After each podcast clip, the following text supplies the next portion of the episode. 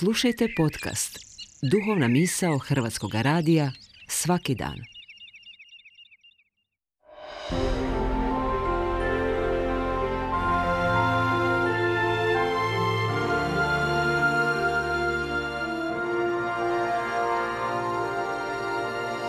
Duhovna misao. Urednica je Blaženka Jančić.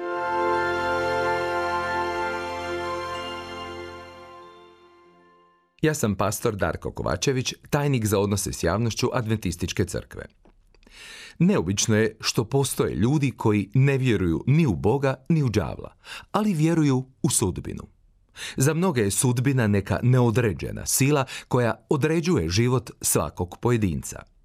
Čak vjeruju da se toj sili ne može nikako pobjeći, već da će se u njihovom životu ostvariti sve ono što je sudbinom određeno. Neki to svoje uvjerenje temelje na pseudoznanostima koje tumače da sudbina ljudi ovisi o rasporedu zvijezda u vrijeme njihovog rođenja. Neki vjeruju gatanju koje već određenu sudbinu vidi prema crtama na dlanu ili prema snovima, kartama i tako dalje. Ima i onih koji su vjernici i smatraju se kršćanima, a uvjereni su kako je njihovu sudbinu odredio sam Bog i da je upravo on uzročnik svega što se zbiva u njihovom životu.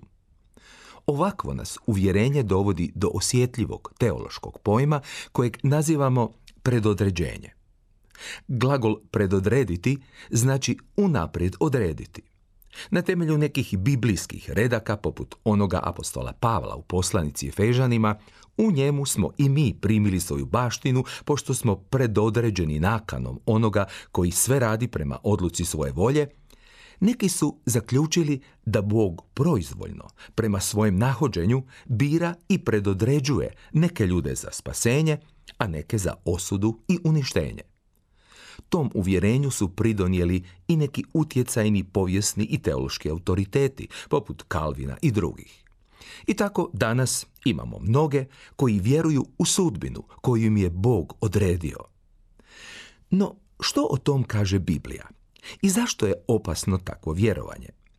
Proučavanje biblijskog konteksta rasvjetljuje nam da spomenute riječi apostola Pavla nikoga ne isključuju iz spasenja.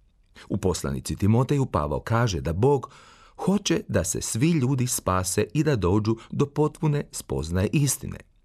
I apostol Petar naglašava da Bog neće da se itko izgubi, nego da svi pristupe obrćenju. Uostalom, zar i najpoznatiji biblijski redak ne kaže da je Bog tako ljubio svijet da je dao svoga jedinorođenog sina da ne pogine ni jedan koji u nj vjeruje, već da ima život vječni. Ovo nam pokazuje da u Bibliji nema nikakve naznake da Bog određuje sudbinu ljudi. Bog je učinio sve za čovjeka i on samo želi da se svi ljudi spase, ali on nikoga na to ne prisiljava niti bilo koga isključuje. Bog daje čovjeku slobodnu volju i mogućnost izbora, a time mu zapravo pokazuje veliku ljubav i poštovanje. To što Bog zna koju ćemo odluku donijeti, dio je Božje providnosti, ali on njome ne određuje što ćemo mi učiniti. Ponekad mi se čini da su ljudi skloni vjerovati u sudbinu koju im je Bog odredio zato što ih to razriješava odgovornosti i bilo kakvog napora u usklađivanju s Božjim načelima.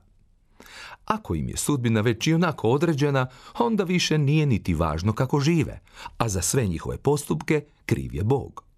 Ovakav stav dovodi i do takozvanog determinizma, u kojemu je Bog odgovoran za sve što se događa u životu i svijetu, pa i za sva zla.